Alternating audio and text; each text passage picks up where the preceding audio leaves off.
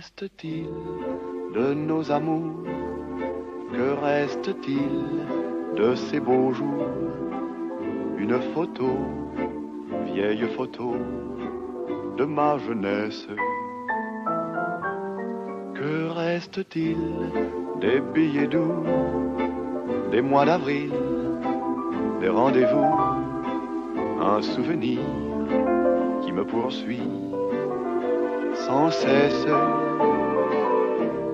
Bonheur fané, cheveux au vent, baisers volés, rêve mouvant, que reste-t-il de tout cela? Dites-le-moi. Un petit village, un vieux clocher, un paysage si bien caché, et dans un nuage, cher visage de mon passé. Les mots, les mots tendres qu'on murmure, les caresses les plus pures, les serments au fond des bois, les fleurs qu'on retrouve dans un livre, dont le parfum vous enivre, se sont envolés. Pourquoi? Que reste-t-il de nos amours? Que reste-t-il de ces beaux jours? Une photo, vieille photo de ma jeunesse. Que reste-t-il des billets doux des mois d'avril, des rendez-vous? Un souvenir qui me poursuit sans cesse. Bonheur fané, cheveux au vent, baisers volés, rêve mouvant, que reste-t-il de tout cela? Dites-le-moi.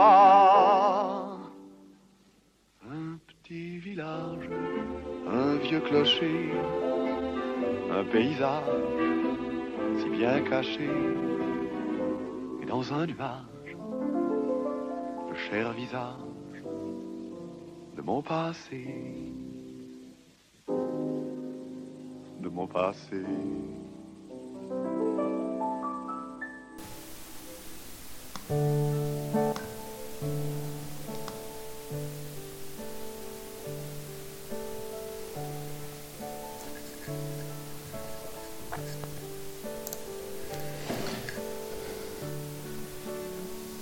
Che cosa resta dei nostri amori? cantava Charles Trenet nel 1942.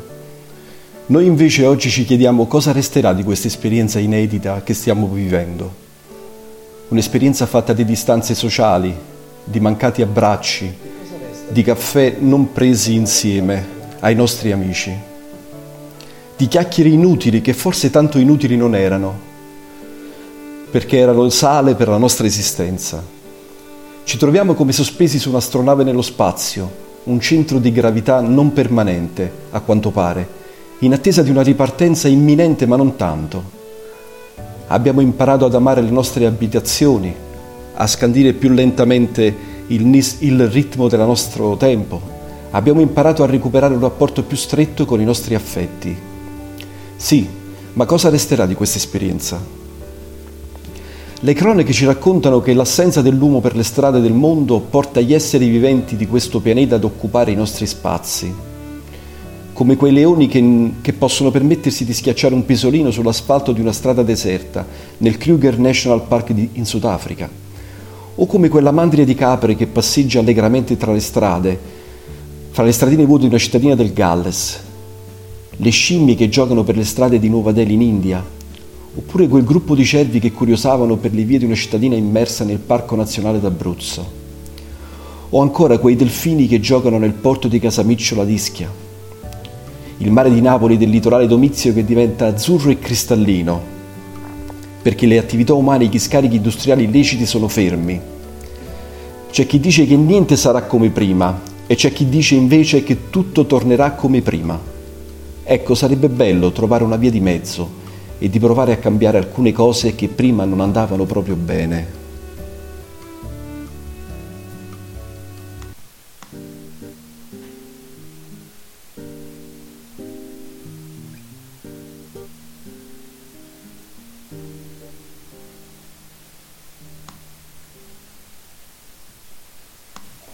Siamo in linea con eh, Massimo Brai.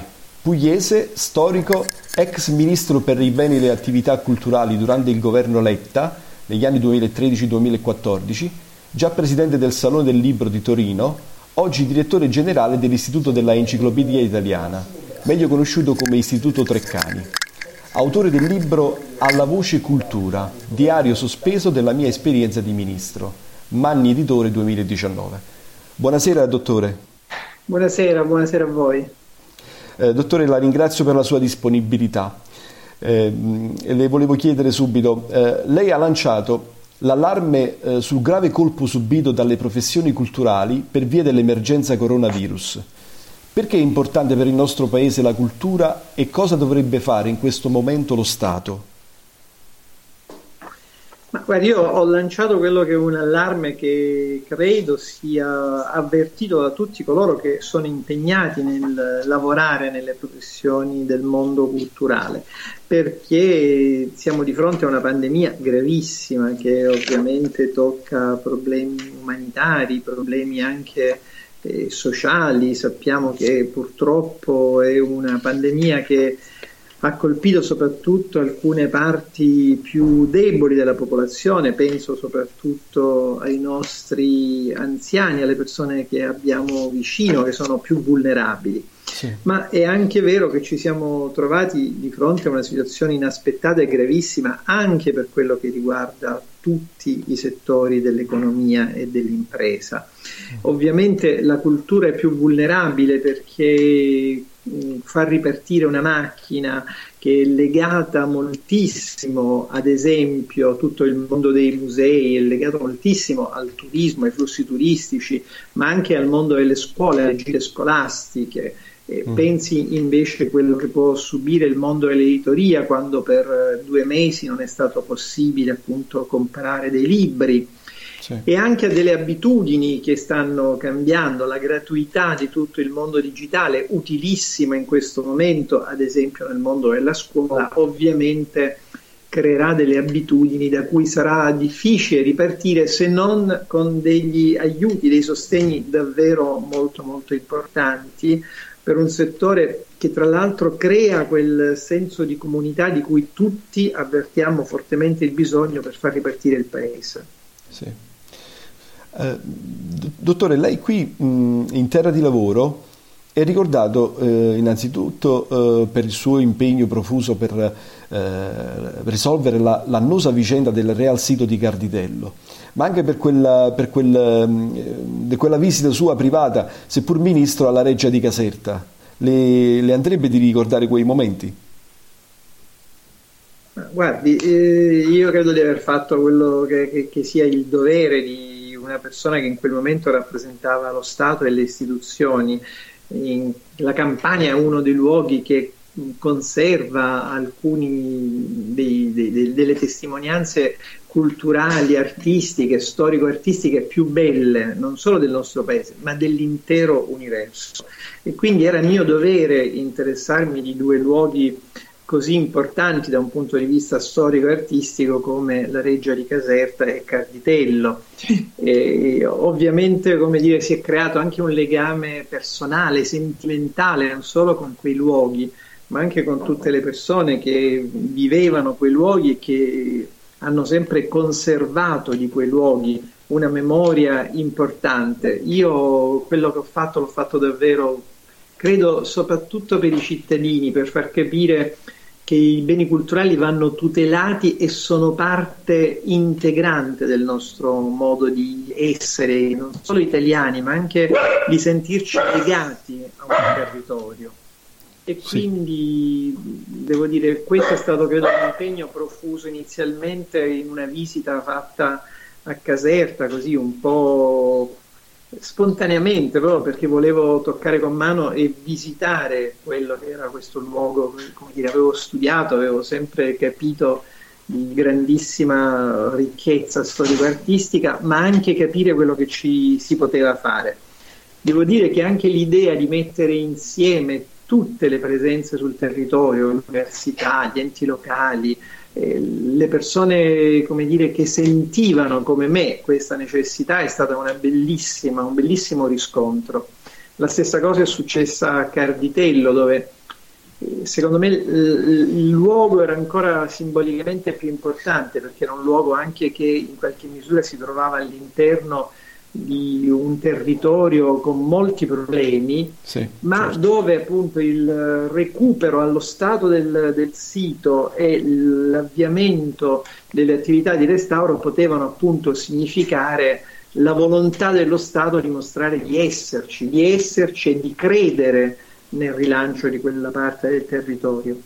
Forse sono come dire, tutti e due simboli della volontà di ripartire di un territorio come la Campania dimostra continuamente di saperlo essere, anche credo nella gestione di questa terribile pandemia, devo dire il senso di responsabilità dimostrato da tutti i cittadini e anche da chi ha avuto le responsabilità di prendere decisioni, credo che sia davvero qualcosa di importante che fa molto onore e dà grande orgoglio al, a tutti i cittadini che abitano in Campania è vero, mm, confermo quello che stai dicendo. Tra l'altro noi eh, da cittadini eh, abbiamo vissuto con grandissimo entusiasmo il rilancio, eh, l'acquisto innanzitutto a opera dello Stato del, del Real di Carditello e il, il, rilancio. Adesso c'è una fondazione, vabbè, lei sa, sa, sarà sicuramente aggiornato ed è fruibile in buona parte insomma, dai, dai, visitatori, anche se ancora in maniera parziale. Ehm, dottore, lei ha parlato nel suo libro anche dell'importanza delle realtà sociali e associative presenti nel territorio, lei ne faceva anche prima cenno nella, nella, nella sua uh, risposta. Che importanza hanno questi ultimi nella promozione della cultura locale? Guardi, io, eh, io credo che questi giorni così difficili, così duri, eh, che stiamo vivendo appunto per eh, appunto una diffusione di una pandemia inaspettata di cui non conoscevamo bene neppure le motivazioni, le origini e abbiamo improvvisamente scoperto non solo la gravità ma anche dire, la limitazione di, di, di, che, che, ci veniva dire, richiesta giustamente per far fronte ai pericoli del contagio ci stiano realmente facendo ripensare ad alcune categorie che, che avevamo dato tutti un po' per, per assunte che non sarebbero forse mai cambiate e invece questo sta avvenendo. Nella mia esperienza e quindi in quello che era una sorta di, di diario di quell'esperienza da ministro, io un po' riflettevo già allora su alcuni di questi grandi temi. Eh, per esempio mi chiedevo se fosse giusto questo percorso di privatizzazione che abbiamo messo in piedi di tutti i beni comuni. Ecco, oggi viene fuori, mi sembra, da parte di tutti che è stato un errore favorire la privatizzazione della sanità, dell'intero sistema sanitario nazionale, quando invece la sanità deve rimanere un bene comune a disposizione di tutti i cittadini. Uh-huh. La stessa cosa scrivevo per i beni culturali. I beni culturali sono appunto una parte importante del nostro essere italiani e in quanto tali vanno tenuti e manutenuti dallo Stato in appunto difesa del loro valore e per farne usufruire i cittadini. Ora, tutto questo lo, lo, toccavo con mano appunto andando in giro per l'Italia e vedendo quante donne e quanti uomini si danno da fare per mettere in piedi manifestazioni culturali, per restaurare un monumento, per cercare risorse per restaurare quel monumento. Cioè la cultura ci abitua a quel senso di comunità, diciamo toglie un po' di mezzo quell'egoismo e quell'egocentrismo di cui Papa Francesco in questi giorni ci ha richiamato tutti a fare molta attenzione, a cambiare questo modo di essere. Ecco, la cultura mi mostrava e mi mostra ancora oggi che c'è un mondo differente e un mondo che vuole comportarsi in maniera differente, che crede nei beni comuni, che crede nella loro difesa e vuole in tutti i modi lavorare insieme per farli, come dire, per mettere a disposizione di chi verrà dopo di noi. Eh, questa è stata credo una delle parti più belle, più emozionanti di quell'esperienza e nel diario come dire, ho provato a ricordarlo perché credo che ancora oggi abbia molto molto valore. Sì. Dottore, faccio l'ultima domanda e poi eh, la lascio. I settori come l'editoria, le mostre, i musei, il cinema probabilmente saranno gli ultimi a partire eh, dopo questa fase diciamo, di restrizioni forti.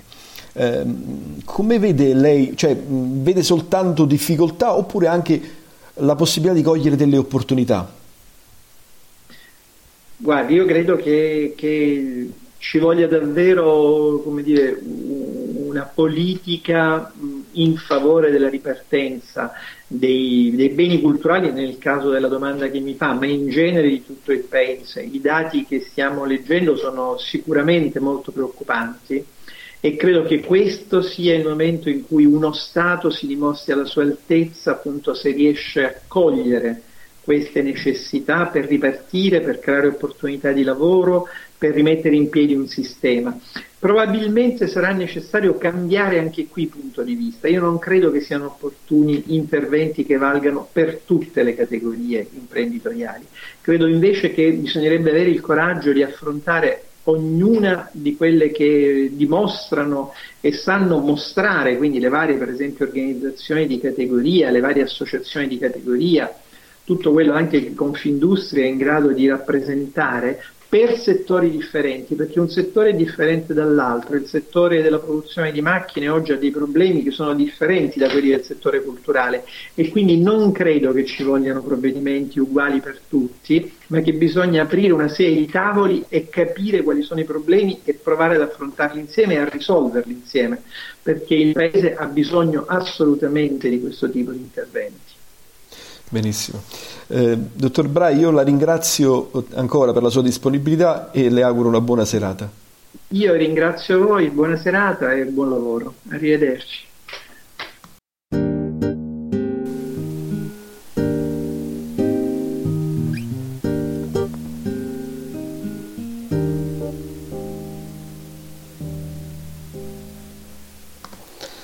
Allora, Leggo un po' di messaggi, ringrazio tutti gli intervenuti, ringrazio tutti quelli che sono registrati in chat, Vincenzo Delle Curti, Milli Affinito, Lello Venerio, Gianfranco Pensiero, Salvatore Fuschetti, Antonello Gaudino, Concetta Marino, dice il sabato sera è Io resto a casa con Caffè Procop. Ciao a tutti, grazie Concetta.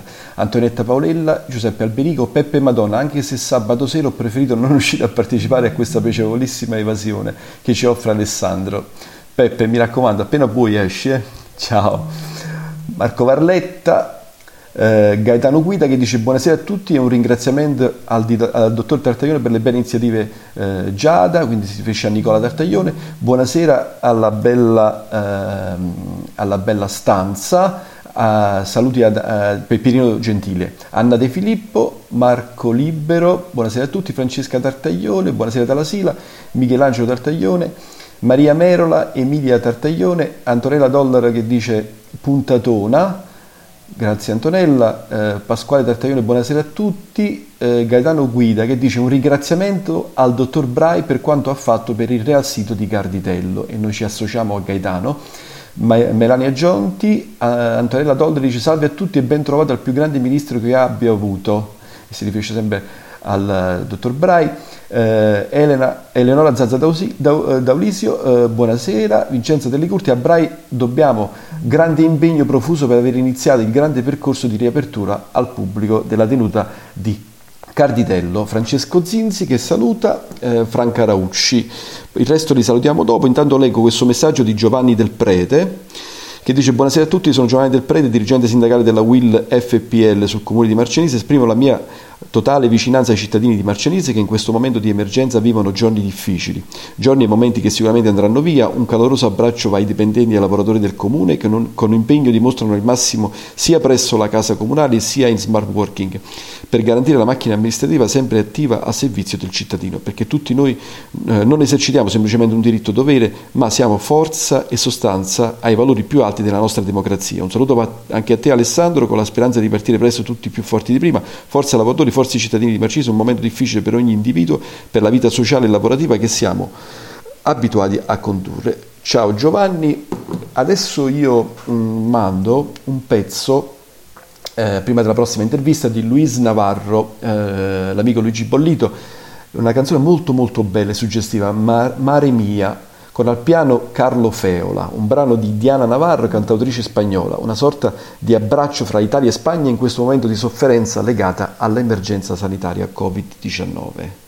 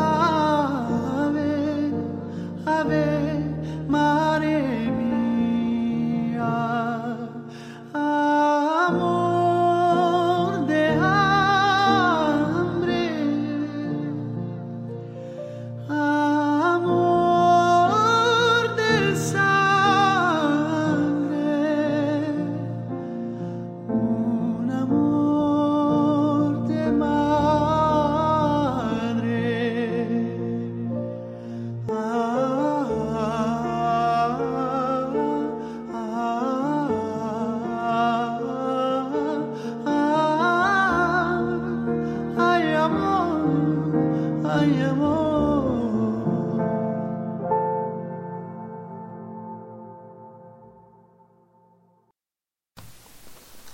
Siamo in collegamento ora con eh, Chiara Venerio che vive, studia e lavora in Inghilterra. Eh, attualmente si trova a Peterborough, nella provincia di Cambridge. Ciao, ciao Chiara, buonasera. Ciao, buonasera a tutti. Chiara, innanzitutto ti volevo ringraziare per la tua disponibilità, so che sei indaffarata. Ehm, allora, innanzitutto ti faccio subito una, una, una domanda. Eh, di che cosa ti occupi eh, lì dove ti trovi? Allora, inizio con ringraziarti per l'opportunità che mi, mi stai dando di poter parlare. Eh, io mm, lavoro per un centro di distribuzione, diciamo come Amazon, ma mm-hmm. in mhm. realtà noi ci occupiamo soltanto del settore abbigliamento e non vendiamo al cliente diretto, ma vendiamo ai, ai negozi insomma, fisici. Quindi mm-hmm. se vogliamo mh, mm, dirlo è come se mh, mm, possiamo descriverlo come un grande magazzino. Mm-hmm. Eh, io, mi, io sono nel gruppo degli amministratori e, ehm, per la maggior parte mi occupo delle, delle scadenze dei saldi, dei, dei, nuovi arrivi, quindi della parte amministrativa. Ehm, al momento eh, la mia azienda si sta occupando di mandare non al negozio fisico ma al negozio online uh-huh. perché c'è stato un incremento assurdo delle vendite online che abbiamo ricevuto da, dal primo giorno del lockdown fino ad oggi. Ovviamente, sì. Eh, abbiamo avuto la, la, fortuna che la nostra azienda ha mh, dimezzato mh, uh-huh. il personale, quindi ora ci ritroviamo in 12 persone. Uh-huh. Immagina che di solito siamo più di 100 persone. Il resto sono state mandate a casa con l'80% dello stipendio, uh-huh. eh, quindi con la cassa integrazione Uh-huh. E, io sono, sono, capitata tra queste 12 persone che dovevano comunque rimanere per parte per la questione amministrativa e anche per, per la questione del first aid perché uh, mi occupo del primo soccorso. Quindi uh-huh. diciamo che la legge prevede che per ogni 10 dipendenti deve esserci una persona che è primo soccorso nel caso dovesse succedere qualcosa. Quindi mi ritrovo ancora ad andare al lavoro, anche se i turni sono comunque cambiati, c'è certo. le, le, le, misure di distanza, eh, mm. tanti particolari comunque sono cambiati.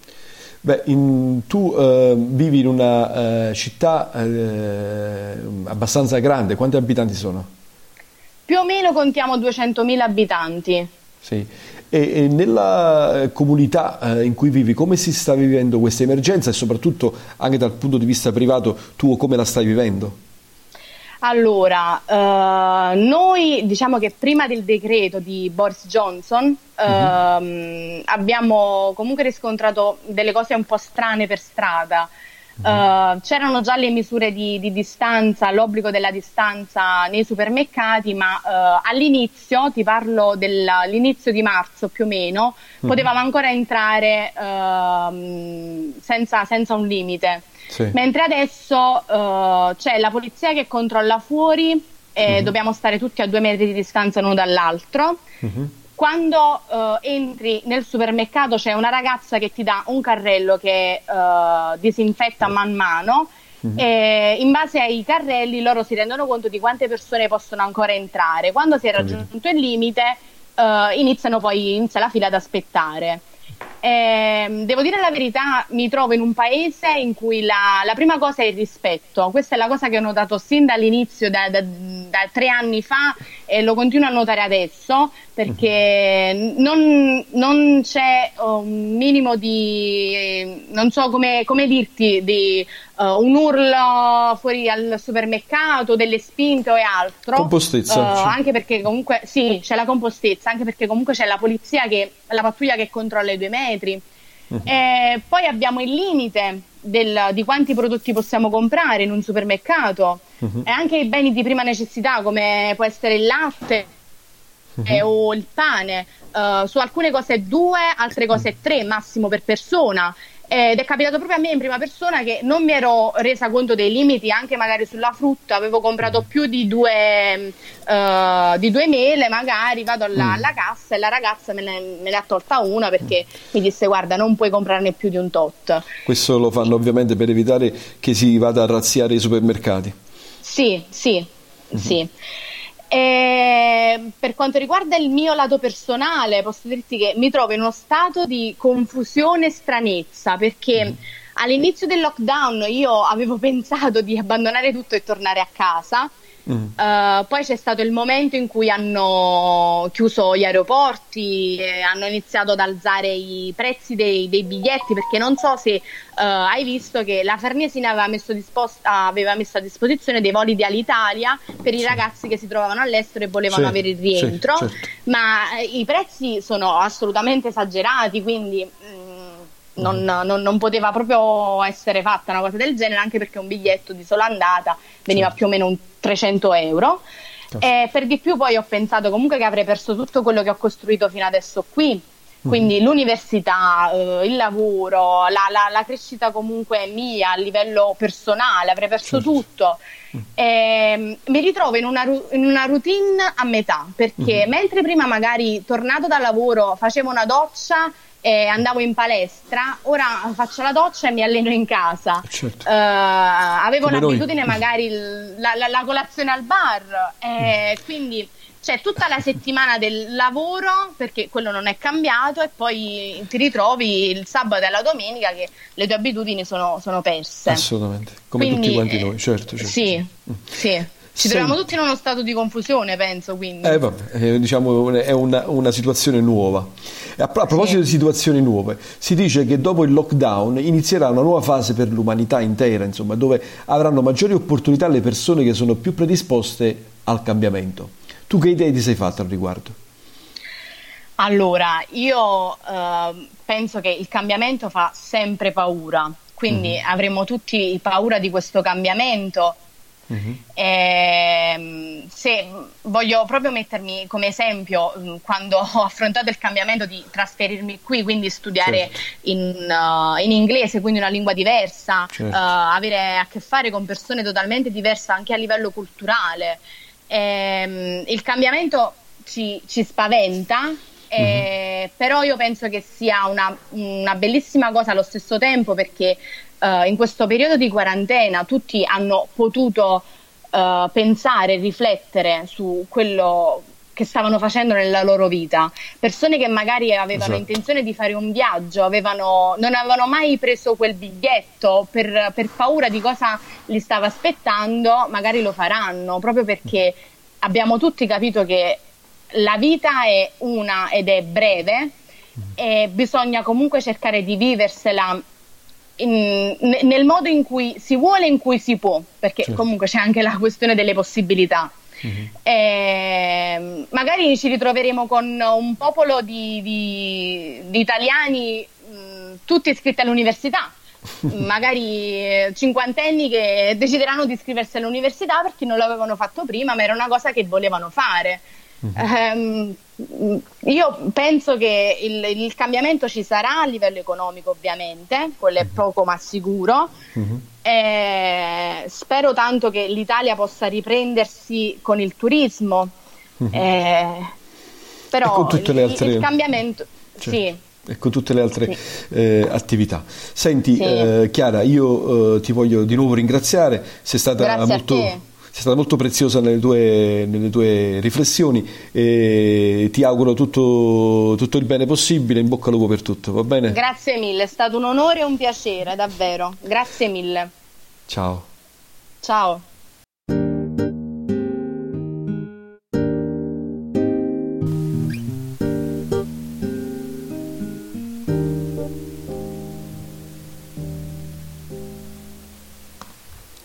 Allora torniamo ai saluti, eh, saluto Gianfranco Pensiero, Mimmo Narducci, Francesco Zinzi scrive in bici, probabilmente si riferisce alla, a quella visita diciamo, in segreto, in eh, privato del, eh, dell'allora ministro, ministro Brai.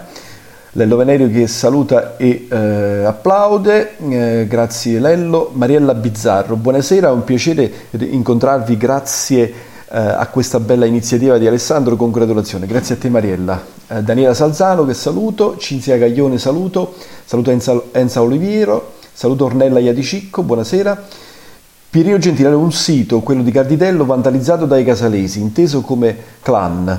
Lello Zito ed altri stanno portando a termine l'ottima azione iniziata dall'ex ministro Brai. La ringrazio della bella attestazione di amore. Giovanni Ricciardi, buonasera a tutti, ciao Alessandro, forza che ci siamo, manca poco. Peppe Madonna, grazie al dottor Brai per le belle parole sui campani. Gennaro Di Bernardo, ciao Gennaro, buonasera. Saluto Luigi Criscuolo, il collega Luigi Criscuolo, direttore di Edizione Caserta.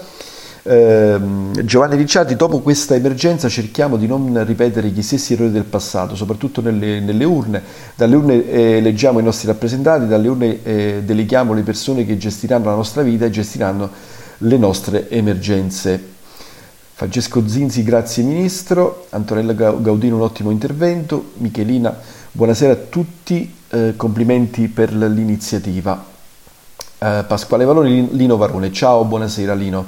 Eh, Sonia Tartaglione, complimenti Alessandro, un abbraccio a Nicola che avremo dopo come ospite. Eh, Giuseppe Russo, buonasera a tutti. Giuliana Manzo, complimenti Alessandro, un abbraccio. Maurizio Crispino, buonasera. Franco De Ripaoli, saluto, buonasera. Marco Libero, un saluto affettuoso a, a Chiara Venerio, eh, salutiamo anche noi. Aldo Improda, il eh, dirigente scolastico dell'Istituto Comprensivo eh, Cavour di Marcianise, eh, saluto il presidente Improda, buonasera.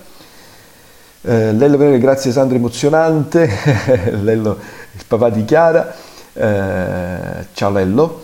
Eh, facciamo così, adesso io mando un pezzo di un rapper marcianisano che si chiama Art One e che canta Stanotte non dorm.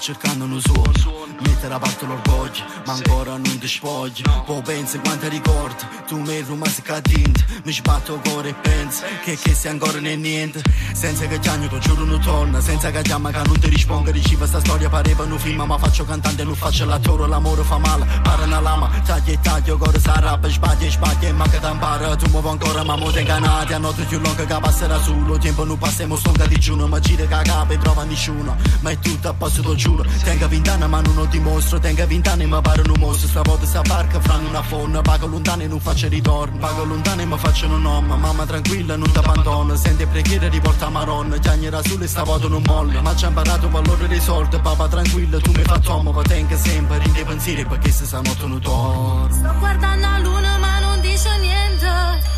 Se mamma parla, mamma parla con silenzio. Escono là fuori, tenga Giro solitario fra stanotte io non dormo Stanotte non dormo Stanotte non dormo Stanotte non dormo Stanotte non dormo Stanotte non dormo Stanotte non dormo Su siete dato coraggio A vita in un passaggio E si ti sente male frate solo un assaggio Non sputo un doppio a romanzo Ma non imparate che stanco che scorre Quando fatica sa stova che maglia Lo so ci si sbaglia Stanotte non dormo a preparare i bagagli E pago lontano Pronca una sporta sta vita E quando tu ti fornuto passi stimando Papà tranquillo va a una villa Poi sistema tutta famiglia Ronca una mano a chi mi è vicino A te che decida tutte le mattine Pensando io per sta vita fa schifo Stanotte non dormo e poi pensa di mano Tu che sei prima amo fotivo Tu che sei prima sbattere in mano Mamma mo venga a preparare un caffè. Ronca un abbraccio a Michele Raffaele Ica fatica ma senza una feria. Mo tenga sta freve e prega.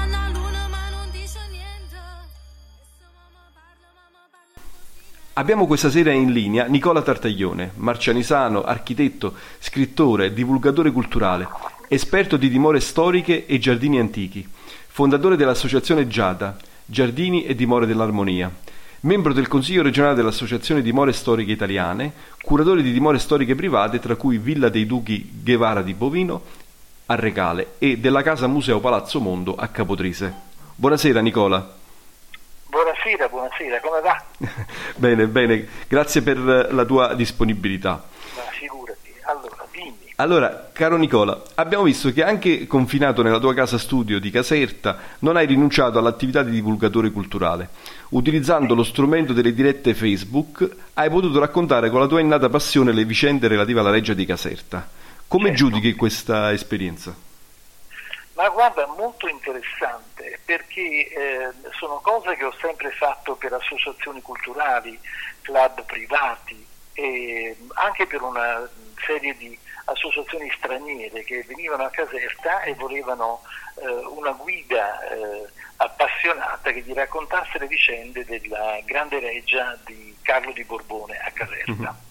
Eh, però ho scoperto che la diretta eh, in questo momento in cui tutti siamo a casa, eh, in una maniera eh, di divulgazione remota tramite un video, uh-huh. ha avuto una grande efficacia. Me ne sono accorto da una serie di eh, telefonate che ho ricevuto e dalle visualizzazioni che sono impressionanti, uh-huh. tipo più di 7000 visualizzazioni che nessuna visita guidata avrei potuto fare con tanta gente ovviamente. Quindi certo. trovo che sia molto positivo perché se eh, più di 7.000 persone hanno ascoltato la storia della Reggia di Caserta, sono convinto che più di quelle che hanno ascoltato le mie parole saranno ancora più curiosi di andare a vedere dal vivo, quando sarà possibile da capo, la Reggia e quindi è uno strumento che positivamente sottolinea la valenza di quello che si è detto a voce. È, in fondo è una forma di invito alla visita.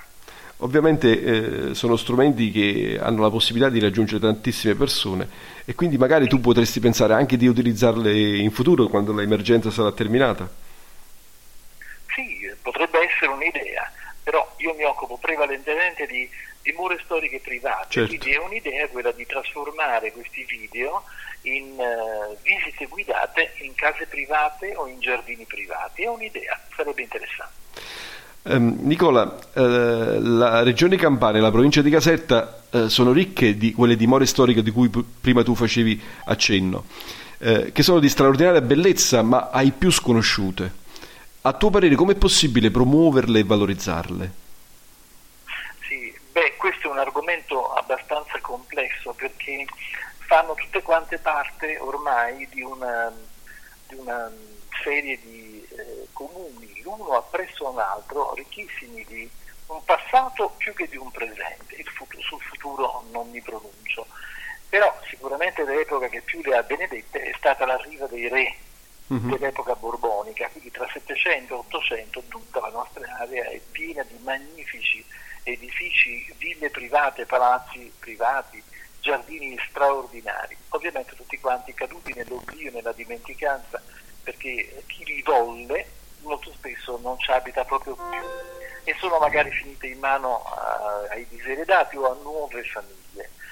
Sarebbe interessante la ripresa del, quello, singole, mh, dei singoli elementi monumentali, uh-huh. anche se io sono contrario solo al restauro monumentale. Quello che sarebbe molto importante non è il restauro del singolo elemento, e questo è un appello un poco che faccio alle istituzioni, agli enti, ma il restauro urbanistico ovvero sia il restauro ambientale, eh, infrastrutturale, significa vie, illuminazioni, mhm. panchine pubbliche, tutto ciò. Spesse volte per arrivare da una bella casa ad un'altra bella casa sembra di passare in un percorso per narcotrafficanti invece che in una bella zona e questo non eh, fa merito non alle nostre aree. Le case invece private sono ancora belle e alcune sono bellissime Certo. Sentimi eh, Nicola, eh, in questa esperienza diciamo emergenziale, vivendo in casa tutto il giorno, abbiamo imparato a comprendere molto meglio l'importanza degli spazi interni alle abitazioni e soprattutto l'importanza del verde. Come dovrebbero essere progettate le moderne abitazioni per mantenere un'armonia tra funzioni principali, lavoro, relax? Beh, guarda, è una domanda molto complessa uh-huh. perché eh, immediatamente poniamo l'occhio sulla casa eh, condominiale, quella in cui eh, lo spazio verde addirittura non c'è, oppure se c'è è estremamente risicato. Bisognerebbe avere sempre un buon rapporto fra edificio plurifamiliare, condominiale e un'area verde di pertinenza eh, collettivo, in modo tale che mhm. si stabilisca insieme alla riunione condominiale di che cosa fare sulle scale, negli ascensori, eccetera, anche nell'area verde di pertinenza e eh, migliorarla, viverla e avere comunque anche in termini di collettività un polmone di ossigeno e laddove proprio non ci si fa si può aiutare la progettazione del piccolo verde privato su un balcone, su una finestra, non vi è dubbio. Il risultato però è un po' più zuppicante e ovviamente un po' più amatoriale e richiede eh, maggiore fantasia.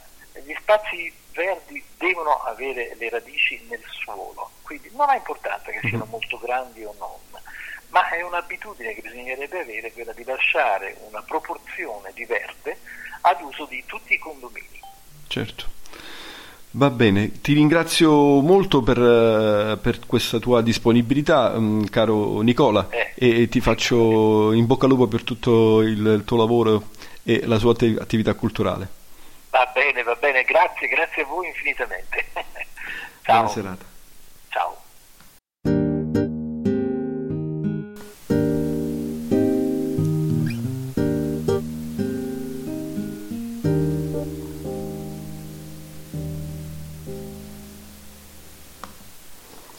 Allora continuo a leggere eh, gli amici in chat. Antonello Gaudino, ho scoperto in questa emergenza l'efficienza delle vendite online, incredibile potenziale, l'Italia che funziona. Francesco Zinzi risponde, lui dice sì, Antonello Amazon è di casa da me. Vincenzo Delle Corti, prepararsi ad essere antifragile, come dice Nassim Taleb, nei periodi di pace ti porterà non solo a superare i periodi più difficili, ma anche a trovare nuove opportunità nelle grandi fasi di cambiamento. Andiamo avanti, Francesco Delli Paoli, finalmente, finalmente sono riuscito ad inviare messaggi. Buonasera a tutti, un saluto agli ospiti, in particolare al carissimo Nicola, puntata bellissima. Grazie Franco, Marco Vanetti, testimonianza utile, Camillo Scialla, buonasera, Pirino Gentile, Chiara Venerio, non ti conosco, posso capire, ma sei un vulcano. Complimenti. Emilia Tartaglione, grazie Chiara. Eh, poi Maurizio Crispino, saluto a tutti, io saluto Maurizio. Eh, Antonello Gaudino, Franco condivido in pieno. Angela Colella che saluta, noi salutiamo lei. Andrea Varone, buonasera a tutti. Eh, poi c'è eh, Pasquale Gentile, dice buonasera Sandro. Anche il mondo della musica dovrà ripartire con nuove idee e soluzioni. C'è eh, già chi si sta impegnando per la ripartenza, cercando di venire incontro agli appassionati. Un esempio è il bimestrale Jetsit, rivista più disco allegato, che sta proponendo l'abbonamento annuale scontato del 40%. Tant'è che ieri ho aderito subito alla promozione. Molto interessante. Pasquale, che saluto eh, Nicola Tartaglione è intervenuto anche in chat, dice ciao Alessandro, molto interessante, un sabato che ha avuto un significato e noi eh, ti ringraziamo caro Nicola, che, soprattutto per la tua disponibilità all'intervista. Daniela Salzano, grazie Chiara, sei una Venerio a tutti gli effetti, buon, buon sangue non mente. E, uh, adesso poi leggo Antonella Dollero che dice buonasera al dottor Tartaglione Nicola che da Culture del Bello ha saputo negli anni dar luce all'enorme patrimonio culturale del nostro territorio. Grazie al suo lavoro, impegnato, impregnato di passione, ha restituito a tante dimore e giardini storici il loro antico splendore, una regalese grata. Antonella si riferisce probabilmente alla, alla, alla villa cosiddetta Porfidia. Eh, in ultimo, Raffaele Patti dice buonasera a tutti, molto interessante, un abbraccio. Noi abbiamo altri 10 secondi, io eh, volevo ringraziare voi tutti per eh, la passione che state eh, dimostrando nel seguire questa, questa, novità, vi ringrazio e vi do eh, un saluto.